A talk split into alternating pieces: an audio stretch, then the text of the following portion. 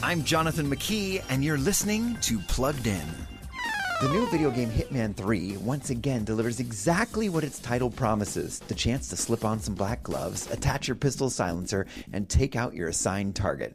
In Hitman three, players take on the role of a master killer, the genetically constructed Agent forty-seven, and then assassinate human targets in the midst of large, difficult-to-infiltrate scenarios.